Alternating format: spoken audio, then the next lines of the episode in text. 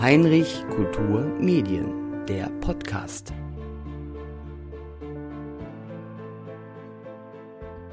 Ein untergetauchter Nazi-Verbrecher, eine geheime Verfolgungsaktion und eine spektakuläre Ergreifung. Die Ausstellung Operation Finale How to Catch a Nazi zeigt, wie der israelische Geheimdienst Mossad und der hessische Generalstaatsanwalt Fritz Bauer im Jahr 1960 Adolf Eichmann, einen der berüchtigsten Holocaust-Täter in Argentinien ausfindig machten, wie seine Entführung nach Israel durchgeführt und wie ihm schließlich der Prozess gemacht wurde. Es war der erste große Prozess, in dem Opfer des Holocaust vor der Weltöffentlichkeit Zeugnis von den Verbrechen der Nazis ablegten. Diese Ausstellung ist nun im Staatlichen Museum ägyptischer Kunst zu sehen. Per Internet ist mir nun Dr. Arnulf Schlüter zugeschaltet. Er ist der Direktor des SMAC. Herr Schlüter, der Ausstellungsort Ägyptisches Museum ist ungewöhnlich für eine Ausstellung über Adolf Eichmann. Ja, Herr Bruns, vielen Dank, dass ich mal wieder bei Ihnen sein darf. Äh, ja, das ist tatsächlich richtig. Äh, wir zeigen hier eine Ausstellung, die äh, tatsächlich nicht in unserem Kernthemengebiet im alten Ägypten verortet ist, äh, sondern es geht um die Ergreifung von Adolf Eichmann und wir tun dies aus mehreren Gründen. Auf der einen Seite setzen wir uns mit der Geschichte des Ortes unseres eigenen Museums auseinander, denn das Ägyptische Museum hier mitten im Münchner Kunstareal liegt ja an einem Ort, der früher mitten im ehemaligen NSDAP-Reichsgelände äh, war in München. Und die Stelle, an dem das Museum heute steht, ist eine Stelle gewesen, an der tatsächlich ein Kanzleigebäude errichtet worden ist oder errichtet werden sollte ab 1938. Äh, und äh, hier ist dafür die Wohnbebauung, die hier früher stand, an der Arzis und an der Gabelsstraße abgerissen worden. Und die Menschen, auch jüdische Mitmenschen, die hier damals gelebt haben, sind enteignet worden, entrechtet worden, zum Teil verfolgt, zum Teil getötet worden. Ähm, und dann ist mit dem Bau einer Bunkeranlage begonnen worden. Und diese Bunkeranlagen sind tatsächlich erst gesprengt worden, als das Ägyptische Museum gebaut worden ist. Und äh, deswegen äh, hat dieses Ägyptische Museum, sein Ort, einen Bezug zu dieser Geschichte. Und auf der anderen Seite äh, halten wir es für wichtig, dass wir uns eben Gedanken darüber machen, wie wir an bestimmte Ereignisse in der Geschichte weiterhin erinnern, die Erinnerung aufrechterhalten und dafür sorgen, dass eben eine junge Generation tatsächlich ähm, über diese Ereignisse, was da damals passiert ist, weiterhin Bescheid weiß.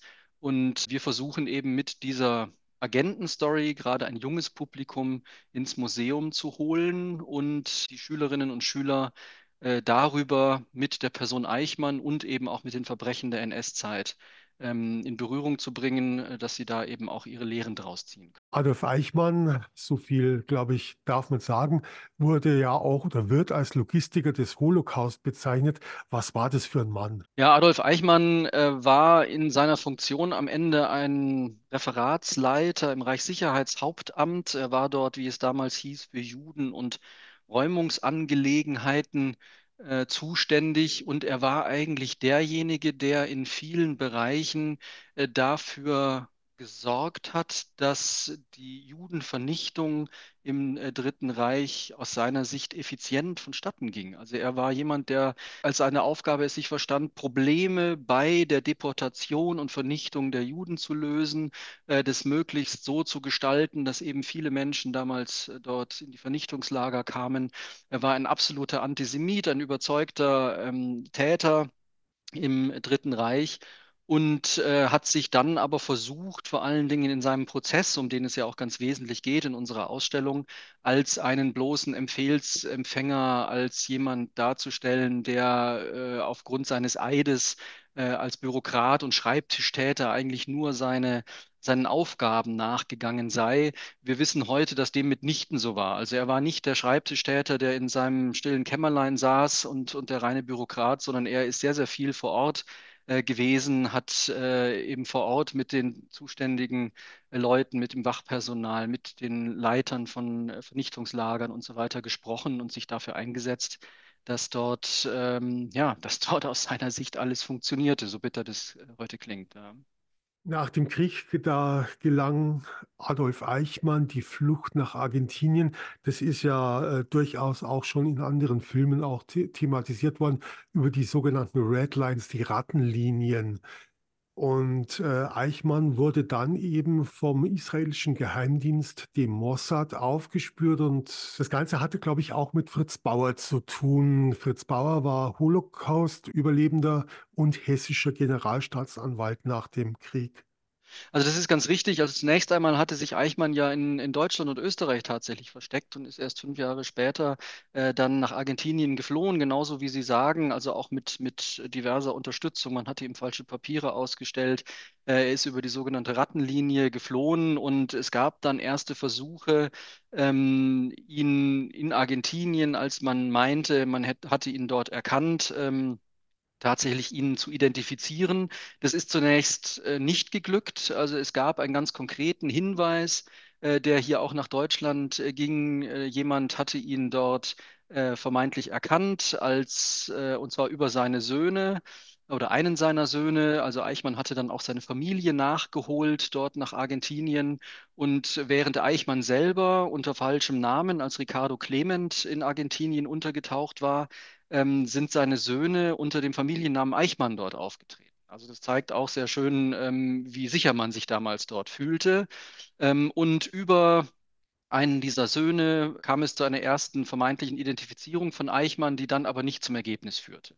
Und sehr viel später gab es dann einen weiteren Tippgeber ähm, eines Mannes, der sich direkt an Fritz Bauer äh, gewandt hatte und äh, Fritz Bauer war damals jemand, der sich eingesetzt hat für die Verfolgung der NS-Täter und der dann tatsächlich dem äh, Geheimdienst, dem Mossad, den Tipp gegeben hat.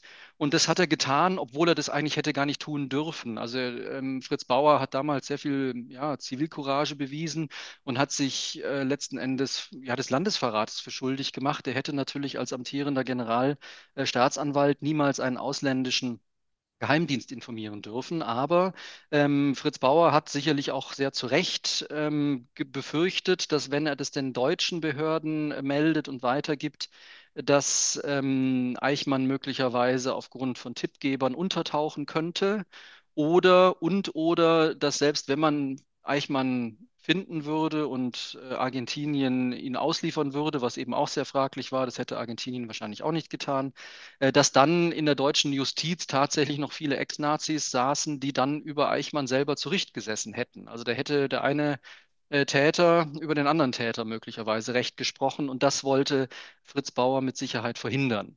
Und so hat er eine ganz wesentliche Rolle dabei, dass Eichmann äh, der Prozess gemacht worden ist. Und dieser Prozess hat eben auch ganz weite Auswirkungen gehabt, sowohl in der Justiz wie in der Aufbearbeitung ähm, der, der Nazi-Vergangenheit in Deutschland und hat seine ganz wesentliche Rolle eben auch darin, dass äh, dort zum ersten Mal vor einer wirklich breiten Weltöffentlichkeit über die Geschehnisse ähm, in der NS-Zeit berichtet worden ist, äh, dass diese Gräuel und Schrecken, die da verbreitet worden sind und das Verbrechen, das da begangen worden ist, einer weiten, breiten Weltöffentlichkeit bekannt wurde, weil das eben der erste Prozess war, der auch medial so ein breites Echo fand. Also da wurde ja jeden Tag aus dem Prozess berichtet und man, man sah und hörte die Zeugenaussagen.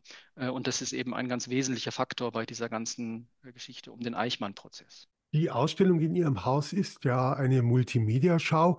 Sie wird im Originalzustand gezeigt, den das Miles Museum der Mossad und das Museum des jüdischen Volkes in Tel Aviv entwickelt haben.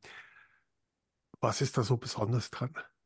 Ja, also das ist eine Ausstellung, wie Sie sagen, die von den genannten Institutionen entwickelt worden ist. Es gab dort einen ähm, Agenten des Mossad, einen ehemaligen Agenten, Afna Avraham, der in den Archiven des Mossad auf die Aufzeichnungen und auf die noch vorhandenen Artefakte ähm, aus dieser ganzen Agentengeschichte um die Ergreifung von Eichmann in Argentinien gestoßen ist und der daraus eine Ausstellung gemacht hat. Und diese Ausstellung ist zunächst einmal für das amerikanische Publikum äh, entwickelt worden und äh, die Rosenberger GmbH hat diese Ausstellung hier nach Deutschland geholt und in Kooperation mit uns jetzt hier zum ersten Mal im Ägyptischen Museum in München präsentiert. Und wir haben diese Ausstellung im Wesentlichen im Original übernommen und haben der eine kleine Rahmung gegeben. Also wir haben die ein klein wenig erweitert durch eine kurze Einleitung, die eben erklärt, wie diese Ausstellung entstanden ist, warum sie entstanden ist, für wen sie gemacht ist und haben dann eine, äh, eine Ausleitung hinten noch angehängt, in der äh, tatsächlich Bezug genommen wird auf äh, die Person Fritz Bauer nochmal ganz explizit, in der nochmal die Person und Rolle von Eichmann eingeordnet wird aus historischer äh, Sicht und in der wir eben auch ein wenig darüber sprechen, was das in der bundesdeutschen Justiz ausgelöst hat äh, und das Thema der Täter auch anspricht, die eben nicht zur Rechenschaft gezogen worden sind. Ergänzt wird das Ganze auch noch durch ein äh, Zeitzeugeninterview von Eva Erben. Also auch die wendet sich in einem Interview äh, an die Besuchenden und schildert auf der einen Seite ihre Begegnung mit Eichmann, ihre Familiengeschichte und äh, ruft eben auch sehr engagiert dazu auf, tatsächlich sich dafür einzusetzen, dass sich solche Dinge nie wiederholen. Die Ausstellung, und da kann ich direkt an den letzten Satz von Ihnen anschließen.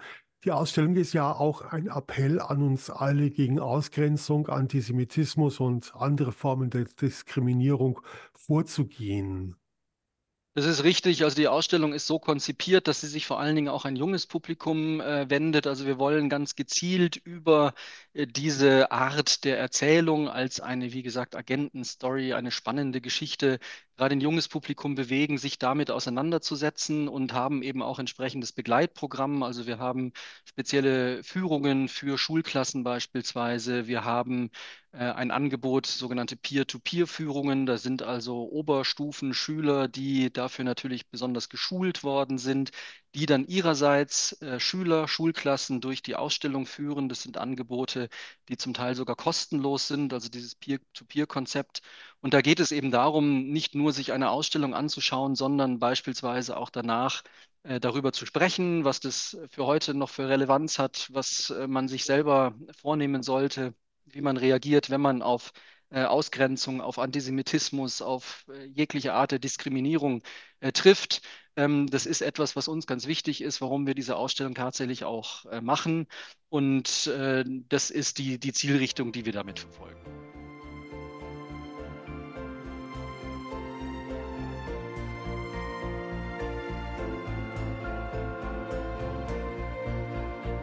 Und das war's schon wieder bei Heinrich Kulturmedien, der Podcast.